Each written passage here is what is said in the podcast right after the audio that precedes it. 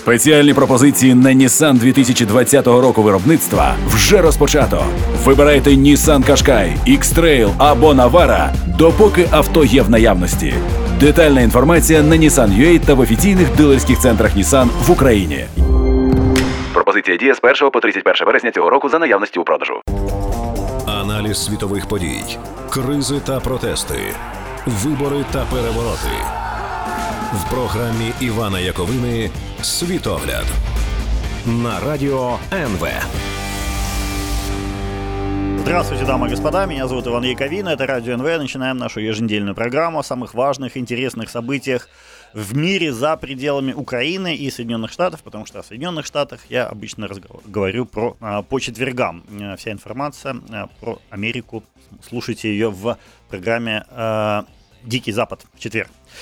Кстати, сегодня я впервые за очень долгое время веду выпуск в прямом эфире из студии на Радио НВ, поэтому, если у вас есть какие-то вопросы, заходите в YouTube Радио НВ, он у меня открыт прямо передо мной, и я буду в перерывах отвечать зрителям YouTube на ваши вопросы, если такие вопросы, конечно, появятся. Поэтому милости прошу к нашему шалашу, будьте любезны. Я с удовольствием на ваши вопросы отвечу. Но давайте все-таки к новостям мировым. И знаете, сегодня я хочу начать с очень необычной, на мой взгляд, новости, которые вряд ли попадают в топы всяких мировых изданий, но тем не менее. Итак, Мексика на этой неделе полностью легализовала марихуану, любое ее использование, в том числе рекреационное, что означает покурить травы ради удовольствия. Вот это тоже в Мексике разрешено отныне. И нижняя и верхняя палата парламента за это проголосовали, президент закон подписал, то есть Мексика таким образом стала третьей страной в мире, которая полностью легализовала курение марихуаны в любых целях. До Мексики это сделали Уругвай и Канада. То есть все три страны, полностью легализовавшие марихуану, находятся в западном полушарии. И, знаете, в Уругвае, насчет Канады я не смотрел информацию, но в Уругвае решение о легализации марихуаны стало супер популярным. Местное население было просто в дичайшем восторге спустя некоторое время после легализации. Почему? Потому что наркокартели уругвайские покинули эту страну в значительной степени, поскольку им там, в общем, стало уже нечего делать. Собственно, мексиканские власти сейчас надеются на то, что и в Мексике после легализации марихуаны немножко ослабнут местные наркокартели, которые там являются причиной громадного количества неприятностей и проблем. Дело вот в чем. Почему они на это надеются? Потому что значительная доля доходов от марихуаны, точнее, доходов этих наркокартелей, они как раз приходятся на марихуану, на нелегальную торговлю марихуаной. И есть надежда на то, что когда подобная торговля станет полностью легальной, то и отпадет нужда в нелегальной продаже, соответственно, вот эти картели лишатся значительной доли своих прибыли. Сейчас по новому закону каждый житель страны имеет право хранить у себя до 28 граммов марихуаны и выращивать дома до 6 кустов марихуаны для, так сказать, личного потребления и для того, чтобы делиться с друзьями, товарищами и так далее. Что еще важно? Конечно, полностью уничтожить наркокартели и их огромную власть в Мексике не получится. Почему? Потому что значительную долю их доходов они получают от продажи наркотиков в Америку, то есть в Соединенные Штаты Америки, то есть на север, поэтому там еще не везде легализована марихуана, хотя во многих штатах уже тоже, но пока не везде. Это первое. И второе, вторая проблема в том, что значительную долю своих доходов мексиканские наркокартели получают от продажи синтетических наркотиков, а также кокаина. Насчет кокаина ничего хорошего вам не скажу, но насчет синтетических наркотиков, по крайней мере, насчет того, что так называется, есть интересные новости на этой неделе. Опять же, вышло исследование в одном из крупнейших медицинских журналов, называется он Journal of Psychopharmacology, то есть журнал фармакологии, посвященной психическим заболеваниям. И там смысл этого исследования такой. Предварительные результаты первых в мире клинических испытаний MDMA при алкоголизме показали безопасность и хорошую переносимость подобной терапии, а также выраженный долгосрочный эффект. То есть вот то, что называется синтетическими наркотиками, MDMA, как выясняется, в значительной степени помогает избавиться от алкоголизма. Я это дело читаю вот эти об исследованиях по материалам сайта научного N+1. Кроме того, учитывая высокий терапевтический потенциал, в прошедшем десятилетии американские и британские власти начали выдавать единичные пока разрешения на испытания MDMA, а также некоторых психоделиков, таких как ЛСД и псилоцибин. В общем, сейчас, как видите, фармакология, особенно работающая с психологическими, с психиатрическими заболеваниями, все глубже углубляется в эту сферу, и помимо всего прочего, MDMA показала очень хорошие результаты в борьбе против посттравматического синдрома. Результативность оказалась настолько высока, что управление по продуктам и лекарствам США, FDA, которое называется, присвоило такой терапии статус прорывной и разрешило назначать препарат первым 50 пациентам еще до окончания клинических испытаний. То есть повсюду, на всех направлениях, вот те вещества, которые были фактически запрещены по всему миру в 80-е годы, в конце 70-х и 80-х, они как бы получают вторую жизнь сейчас, и выясняется, что они очень хорошо помогают при лечении вот таких вот психоневрологических заболеваний, как алкоголизм, как хроническое депрессивное состояние, как посттравматический синдром и так далее. И вот еще одна новостейка про вот эти вот так называемые волшебные грибы, потому что хороший, очень большой потенциал продемонстрировал психоделик псилоцибин. Его применение при резистентной депрессии стало еще одной прерывной терапией, которая по решению FDA получила статус вот этой прерывной терапии, и теперь будут проводиться клинические испытания псилоцибина. Вообще первые клинические испытания псилоцибина уже прошли, и они показали супер классный эффект при лечении мигрени. Сейчас изучается возможность использования его и при других показаниях. То есть, как видите, на этой неделе прямо целый ворох новостей про то, что называется наркотиками, называлось наркотиками. Видите, в Мексике уже не наркотики. И я думаю, что, возможно, украинским властям тоже стоит рассмотреть возможность каких-нибудь послаблений в этой сфере. Хотя, конечно, это не от меня зависит. На этом у меня пока все. Следующая часть программы слушайте через короткий перерывчик. Аналіз світових подій, кризи та протести, вибори та перевороти. В програмі Івана Яковини «Світогляд» на радіо НВ. Продолжаем разговор. Иван Яковина в студии радио НВ. С удовольствием снова сижу в студии, потому что долгое время из-за коронавируса и по другим причинам не мог тут появиться, но сейчас вот могу. И поэтому я внимательно читаю чат на радио НВ, на YouTube радио НВ, и там есть уже первые вопросы, я на них чуть-чуть позже отвечу, потому что они касаются коронавирусных всяких ограничений, о которых я сейчас и буду рассказывать. Смотрите, согласно из-за эпидемии коронавируса во всей Европе очень сильно сократилось использование общественного транспорта, немножко подскочило использование личных автомобилей, но как европейские правительства и мэры городов решили повысить мобильность своих граждан. Они вбухали просто огромные деньги в строительство велодорожек сейчас по всем европейским городам. За время коронавирусного этого кризиса в Европе длина велодорожек возросла на 1000 километров по всей Европе.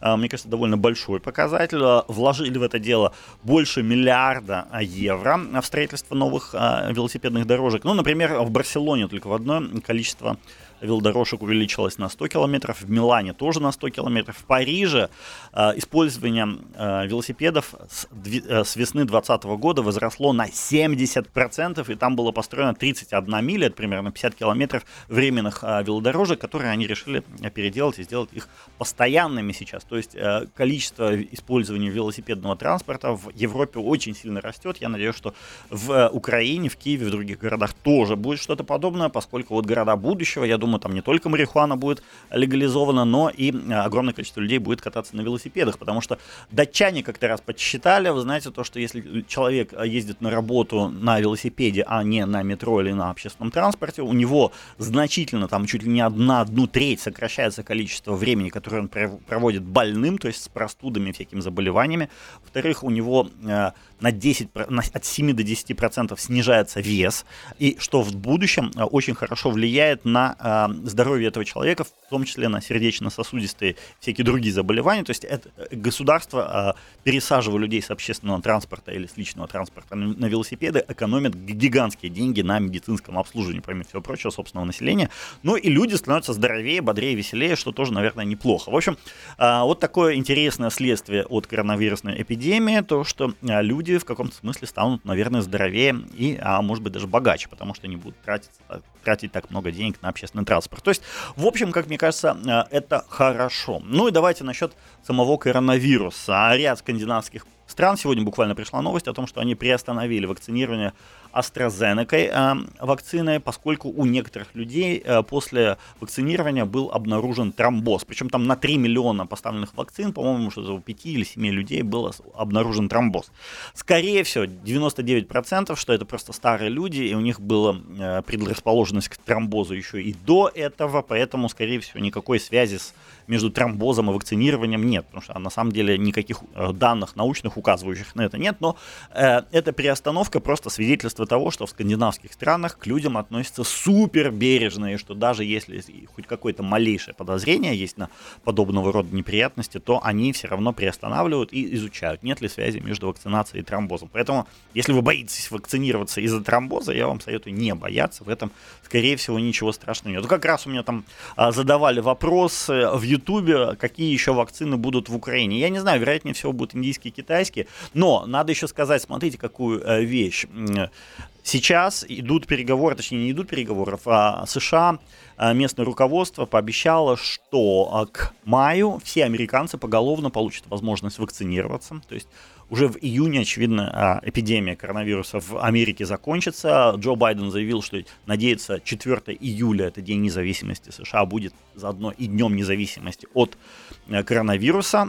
И Байден же сказал, что после того, как в Америке расправятся с коронавирусом, все освободившиеся вакцины будут поступать в не настолько благополучные, бедные страны. То есть они будут помогать там Африке, Южной Азии. Ну и, наверное, можно как-то договориться, чтобы Украине тоже помогли. Потому что, в принципе, у Байдена хорошее отношение к Украине, к украинцам. Я думаю, вполне возможно, если украинское правительство подсуетится, то привезут и сюда и Модерну, и Pfizer, и все остальное, и Johnson & Johnson вакцину. Кстати, вакцина Johnson & Johnson на этой неделе получила регистрацию в странах Евросоюза. То есть ее можно использовать в странах ЕС. Это, кстати, очень хорошо. Почему? Потому что вакцина Johnson & Johnson требует лишь одного укола, сделал укол и гуляй, Вася, все, ты уже привит от коронавируса, потому что все остальные вакцины, они, как правило, требуют 2 уколов, то есть один как бы начинающий, второй закрепляющий. Вот Johnson & Johnson лучше других тем, что гораздо легче все это, проще делается. То есть с вакцинами ситуация более или менее нормальная. Еще что интересно, сегодня появилась в российских средствах массовой информации сразу во многих одновременно информация о том, что, цитирую, Запад готовит информационную атаку на спутник V, то есть спутник 5 или как он там называется, это российская вакцина, которая на самом деле не прошла никаких, по сути дела, нормальных испытаний нигде, какие-то там в России были полуиспытания, которые никем не проверены, и, к сожалению, эта вакцина вот испытаний по западным стандартам так и не прошла. Однако, говорят, что она все равно работает, я не знаю, на самом деле на себе проверять не очень хочу, но вот, говорят, Запад готовит информационную атаку на этот спутник по утверждению некого высокопоставленного источника в Кремле. Скорее всего, этот источник — это Дмитрий Песков, который врет практически всегда. Это Песков, ни слова правды, я его так называю. Так вот, по данным этого источника, сценарий атаки готовится через подконтрольные неправительственные организации. Непонятно, кому они подконтрольны, если они неправительственные организации, такие как Агентство США по международному развитию, фонд Сороса, фонд Томпсон Рейтер, медиаструктуры BBC Рейтер Интерньюз и так далее. В общем, давайте-ка поговорим об информационном противостоянии Запада и России уже в следующей части. Сейчас у нас короткий перерыв. Аналіз світових подій, кризи та протести, вибори та перевороти. В програмі Івана Яковини «Світогляд» на радіо НВ. Анна Ильницкая на меня обиделась за то, что я не впечатлился новостью о карте свиданий в украинском метро, в киевском метро. Ну, извините. Ладно, давайте к другим темам перейдем. Смотрите, в последнее время Запад и российские власти перешли к настоящему информационному противостоянию. Точнее, наверное, правильнее сказать, что именно российские власти начали нападать на Запад, потому что Западу-то, вообще-то, честно говоря, наплевать на что там делают российские власти. В чем это выражается? Ну, например, в том, что вот, например, объявили только что в Кремле о готовящейся атаке на информационной атаке на «Спутник-5», на вот эту российскую вакцину, которая, в общем, не была как следует проверена. Но Россия тоже взяла курс на информационное противостояние с Западом. Смотрите, на этой неделе в России произошла совершенно удивительная история, уже, к сожалению, не уникальная, потому что раньше что-то подобное уже было. В Российской Федерации повсеместно отключились сайты значительного количества государственных и связанных с государством организаций и каких-то там ведомств. В чем дело? Выяснилось, что в этот же день, в это же самое время Роскомнадзор, главная российская организация по осуществлению цензуры, объявила о введении мер по замедлению Твиттера. Вот так это официально называется. То есть они решили немножко заблокировать Твиттер. Ну, поскольку нельзя быть немножко беременным, то вместо блокировки Твиттера у них получилось полное обрушение гигантского количества российских же сайтов. То есть хотели ударить по Твиттеру в результате, но выстрелили себе в ногу, а может даже и в голову. Непонятно, как так случилось, точнее, они там сейчас разбираются, но мне кажется, причина в том, что виновата в этом криворукость исполнителей этой задачи, потому что они пытались сделать, как говорится, как следует, а получилось как всегда. Дело в том, что почти все российские талантливые по-настоящему IT-специалисты, они либо уехали из России, либо работают в российских IT-компаниях, типа там Сбербанка или какого-нибудь Яндекса с Рамблером, где платят, относительно приличные деньги. А вот все то, что осталось, все самые бездари, они, конечно, идут работать в государственные структуры, где им платят не очень большую зарплату, и, соответственно, результат. Вместо замедления работы Твиттера у них обрушивается вся государственная информационная структура, вся инфраструктура России. То есть сами себя обвалили. Просто ничего не умеют делать. Уровень компетенции стремится к нулю. Но и это еще не все. В последнее время американские, главным образом, социальные сети, такие как Facebook, Twitter и так далее, они затеяли борьбу против фейковых новостей. Просто против неправдивых новостей. И, соответственно, банят или каким-то образом, соответствующим образом помечают новости, которые появляются у них на платформах, то есть там в Фейсбуке, в Твиттере и так далее, говорят, что эта новость сомнительная, скорее всего, лживая и так далее. А поскольку в России, кроме вранья, государственные средства массовой информации мало чего изготавливают, поэтому приходится маркировать все больше и больше российских новостей, которые, условно говоря, славят Владимира Путина и достижения его правительства. Из-за этого все больше и больше официальных российских новостей попадают в вот эту категорию фейковых, сомнительных и так далее. Конечно, это очень не нравится власти российской. Почему? Потому что сейчас постоянно возрастает доля тех людей, кто узнает новости из социальных сетей, то есть из Твиттера, Фейсбука и так далее. Поэтому, конечно, получается, что американцы начинают в значительной степени формировать российскую новостную повестку. Это, конечно, российским властям очень не нравится, и, соответственно, они сейчас планируют ввести несколько новых законов, которые могли бы дать возможность регулировать Facebook, Twitter и остальные соцсети. И в случае необходимости банить эти соцсети. Почему? Потому что, конечно, в свободное распространение информации для России, для российского руководства — это самое вообще вредное, опасное и страшное, что может только быть. Сейчас вот они взялись за Твиттер. Твиттер очень мало распространенная соцсеть в России, гораздо более распространенной является Facebook. И уж, конечно, самое распространенное — это YouTube. Видеохостинг YouTube является, конечно, главной и окончательной целью российского режима по уничтожению свободы слова в России. Почему? Потому что YouTube фактически в последнее время превратился в альтернативный телевизор. Телевизор смотрит все меньше и меньше людей, YouTube все больше и больше.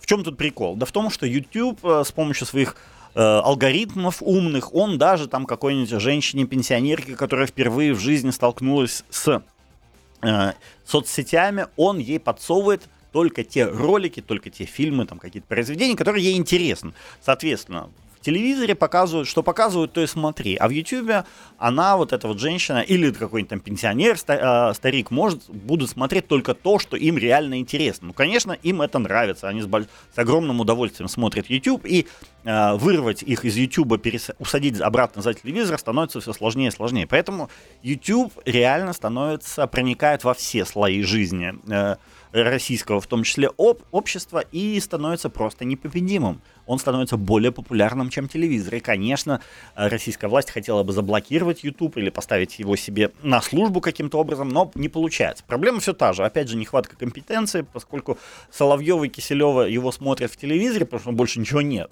Но в YouTube конкуренция очень широкая, поэтому люди переключаются с Соловьева и Киселева на что-то по-настоящему интересное, на того же Навального, и смотрят Навального вместо Соловьева с Киселевым, что, конечно, создает огромные угрозы для российской власти. Вот из последних новостей из этой серии вот есть так называемый фильм, ну, конечно, это даже не знаю, приличного слова не подобрать, «Крым. Путь на родину. Это фильм гендиректора ВГТРК, вернее, заместителя гендиректора ВГТРК, Всероссийской государственной телерадиокомпании Андрея Кондрашова.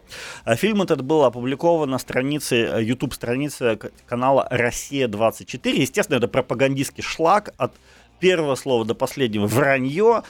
И сейчас YouTube маркировал этот фильм таким, который содержит материалы, которые могут напугать или шокировать некоторых пользователей. То есть, я сомневаюсь, я думаю, вряд ли он кого-то способен напугать или шокировать, вызвать омерзение, какие-то рвотные рефлексы, да, вполне способен, но напугать-то вряд ли, конечно. Но, тем не менее, ставят ютубовцы вот эти пометки вокруг российского пропагандистского говна, извиняюсь за непарламентское выражение. И, естественно, изготовители этой субстанции очень недовольны. Они прям рвут и мечут, и, скажем, недавно совсем спикер Госдумы Вячеслав Володин объявил, что в ближайшее время появятся законы, которые позволят ограничивать или даже полностью банить Facebook, YouTube и другие соцсети в России. Но пока они, конечно, боятся банить YouTube. Почему? Потому что в YouTube огромное количество людей зарабатывает, продает там какие-то свои продукты. Плюс YouTube реально стал альтернативным телевидением, которое, если отобрать, то люди просто, знаете, выйдут с вилами и факелами на улице требовать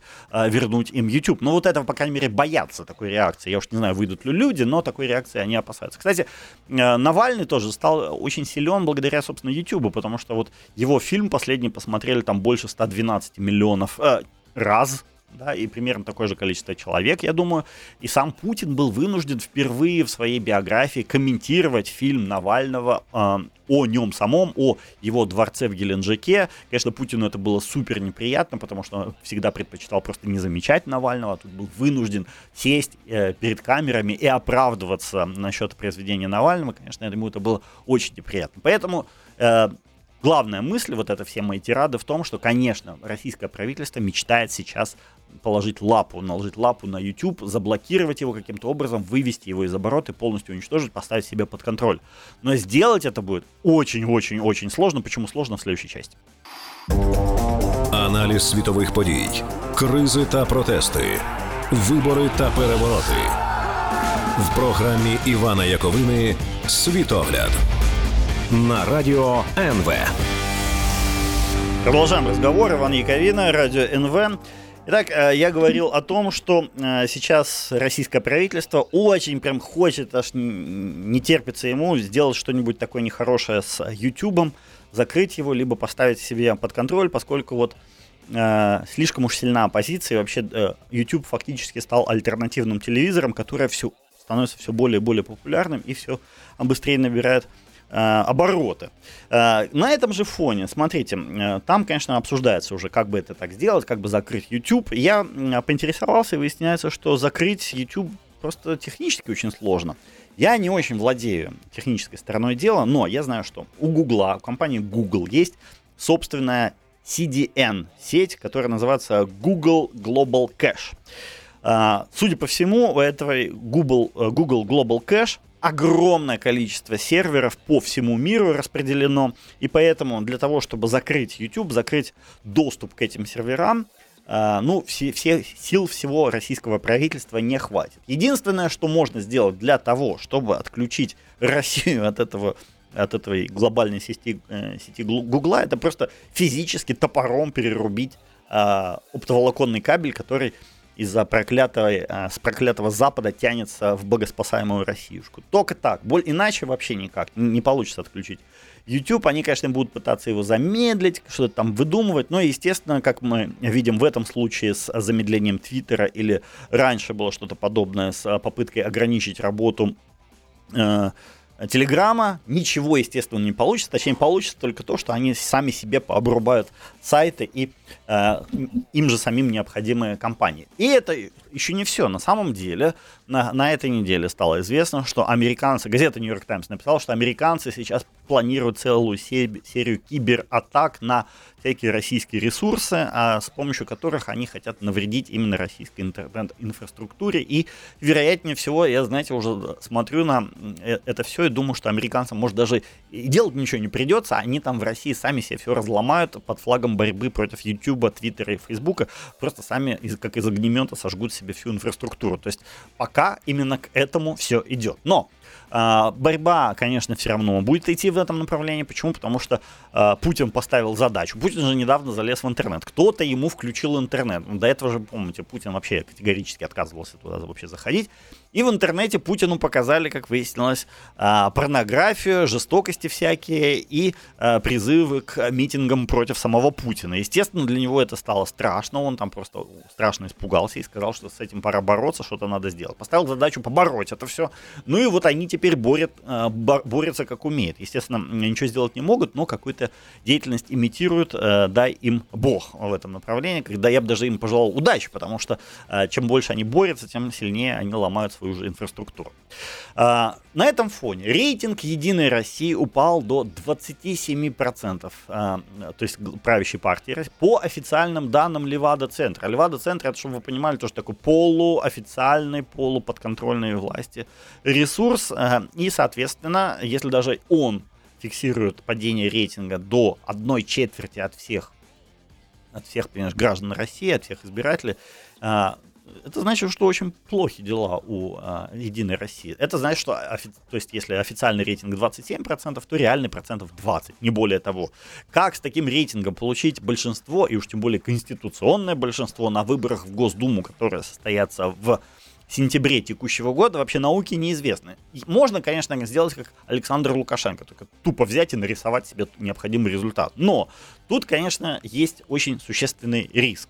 Можно получить ту же ситуацию, на которую нарвался Лукашенко, когда нарисовал себе результат, а именно народное восстание. Потому что все считали, что никогда в жизни белорусы ни на какое восстание не поднимутся, они будут себя тихо, все терпеть и так далее.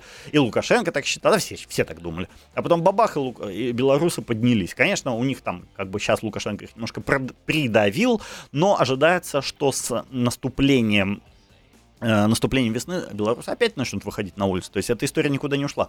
Плюс еще непонятно, будет ли хватать Путину денег самому, чтобы поддерживать Лукашенко. Вполне возможно, что у него на себя не будет денег, и Лукашенко без путинских денег тоже долго не протянет. В общем, рейтинги падают, с Ютубом что делать непонятно, с интернетом вообще непонятно, отключать его, не отключать, оставлять, не оставлять, потому что все сложно, плюс американцы грозятся еще новыми санкциями, европейцы грозят новыми санкциями, в общем, все тяжело. На этом фоне что происходит? Владимир Путин и его, так сказать, комарили, его товарищи собираются закручивать гайки, потому что больше ничего другого они, в общем-то, и не умеют делать. 11 марта газета Financial Times опубликовала статью под названием «Жестокий третий акт Владимира Путина». Со ссылкой на многочисленные источники в Кремле Financial Times написала, что реакция Кремля на возвращение Алексея Навального на митинги в его поддержку была беспрецедентно суровой. Ну да, вот эти массовые аресты, избиения, пытки людей, действительно такого раньше в России не было. Такое было раньше в Беларуси, было в ДНР, а вот привлечение опыта ДНР и Беларуси на российскую землю такого еще пока не было. Но вот случилось это, и по данным газеты это все происходит из-за того, что Владимир Путин находится под, цитата, огромным влиянием со стороны членов силового блока, а именно консервативных реакционеров, как их называет Financial Times, военных, а также бывших коллег Путина по КГБ и ФСБ. Собственно, те люди, с которыми издание Financial Times побеседовало в Кремле, они высказали мнение, что вот эти жестокие меры сейчас совсем не способствуют росту популярности власти. И мы это видим по опросам того же Левада-центра. Действительно, популярность Владимира Путина катится, и его партии катится под гору. Однако эти меры действительно позволяют сохранить власть российскому режиму.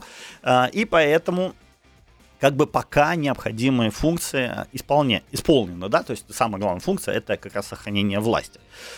Но что самое важное насчет этой статьи, вот что источники издания в Кремле сказали, что власть российская, Владимир Путин и его окружение абсолютно не представляют себе, что делать с протестной активностью молодежи, как с ней бороться, вообще, что можно ей противопоставить. То есть они там находятся в тупике. Вот единственное, что они придумывают, это давайте мы забаним Facebook, давайте мы забаним Twitter, Google и так далее. Причем в процессе забанивания они обрушивают свои собственные сайты. И это еще американцы, внимание, не вступили в эту войну. То есть ситуация у российского режима довольно фиговая. Ну, как выглядит она фиговая, я уж не знаю, фиговая ли она на самом деле. Знаете, кстати, ответ Дмитрия Пескова, пресс-секретаря Владимира Путина, на эту статью. Он сказал, что все данные, приведенные в этой статье, не соответствуют действительности. Но это вранье хотя бы по одному параметру, потому что если данные не соответствовали действительности, то рейтинг Владимира Путина оставался бы на прежнем уровне или рос, а Левада говорит, что нет, он не растет и не остается прежним, а падает. То есть тут либо Левада врет, либо Песков врет. Естественно, врет Песков, потому что Песков врет всегда. Вот такая вот ситуация. Мне кажется, она очень интересная. Вот это вот YouTube, как институт, интернет, и YouTube, и Facebook, и все прочее, они сейчас вступили в противостояние, жесткий клинч просто с Владимиром Путиным и подчиненными ему институтами, такими как ФСБ, армия и все прочее. И теперь не очень понятно, кто победит. В принципе, я думаю, с течением времени все-таки победит YouTube и молодежь, просто потому что история на их стороне. Остановить историю ни одному режиму еще никогда не удавалось полностью. Конечно, были такие попытки, но полностью этого не случалось. Однако сейчас вот впервые, мне кажется, может серьезно быть предпринята попытка приостановить ход истории. Не знаю, получится ли. Ну и последняя тема сегодня, буквально минутку у меня осталось, хотел очень сказать про противостояние в британской королевской семье. Мне кажется, с одной стороны, там, конечно, не очень хорошо себя повели вот это Меган Маркл и принц Гарри, они обозвали, там, сказали, что кто-то в британской королевской семье расист, но кто не сказали. В результате люди думают, что сейчас вся британская королевская семья состоит из расистов, это нехорошо. Сказали, кто обвинил, кто там является расизмом, ну и скажите, кто именно, чтобы этот человек мог ответить, чтобы была какая-то ясность. Нет, они не говорят, скрывают. Это с одной стороны. А с другой стороны, я думаю, Гарри и Меган реально очень переживают из-за того, что они не будут царями-королями, поэтому я уже предложил своим российским друзьям, давайте зовите их себе на российский престол, пускай Гарри будет российским царем, а Меган Маркл российской царицей, получается, да, а их сын Арчи станет первым афроамериканским российским царем. И, знаете, как в истории с Александром, естественно, Пушкиным получилось все неплохо, может быть, с этим Арчи тоже будет все неплохо, и первый чернокожий российский царь станет и достаточно успешным, и нормальным, запомнится миру не убийствами массовыми, а чем-нибудь хорошим. На этой оптимистической ноте сегодня я уже буду завершать. Да пребудет с вами сила, и пока-пока. Світогляд на радіо НВ.